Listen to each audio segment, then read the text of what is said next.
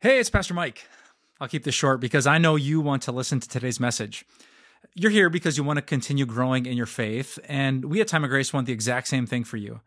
Just visit us at timeofgrace.org and you'll find a ton of resources at your fingertips, like sermons, videos, books, devotions, our blog, and of course, more podcasts. See you there.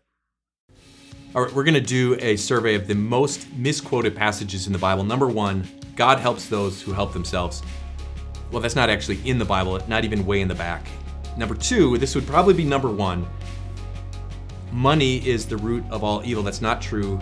In the Bible, it says the love of money. That is the most misinterpreted passage of all time. But number two, very close behind it, is judge not. And they have to say it kind of like in this Renaissance kind of Batman voice, lest ye be judged. So whenever you say anything to anybody, they're like, you can't judge me. And then they tell you the story, which follows right behind it, about a plank in the eye and you can't do this. But this is where it says in a normal English, Matthew chapter 7. Do not judge, or you too will be judged. For in the same way you judge others, you will be judged. And with the measure you use, it will be measured to you.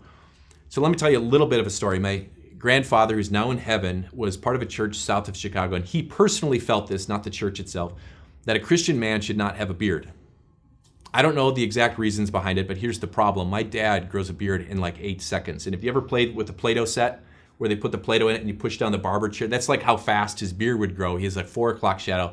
This takes work. This is like a fortnight shadow. But he would just grow this beard so fast. He went all the way down as a family. And my grandfather said, You have to shave that beard. Because no Christian man, I guess, or woman has a beard. My dad said no. Why did my dad say no? He said no because God's word did not say a Christian man cannot have a beard. What was happening is my grandfather was doing just what the religious leaders were doing at that time they were using their own measure to determine if this person was okay. Now, we all do that because we all have our own idea of what a Christian looks like and a believer looks like, or how do they vote? What kind of stores do they go to? What kind of clothes do they wear? What color is their skin? How do they talk? Do they have tattoos? Do they have piercings? What color is their hair? We have all these things to determine is this person okay with God? But that's not the measure God uses.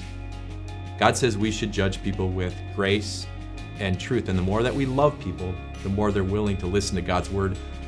And the thing that we use to judge is not our own measure, our own ideas, but instead only what God says in His word. So let's pray for that same boldness.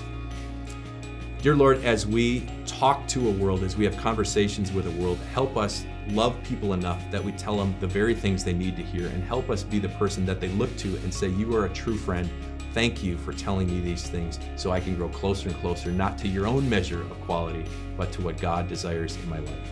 Amen.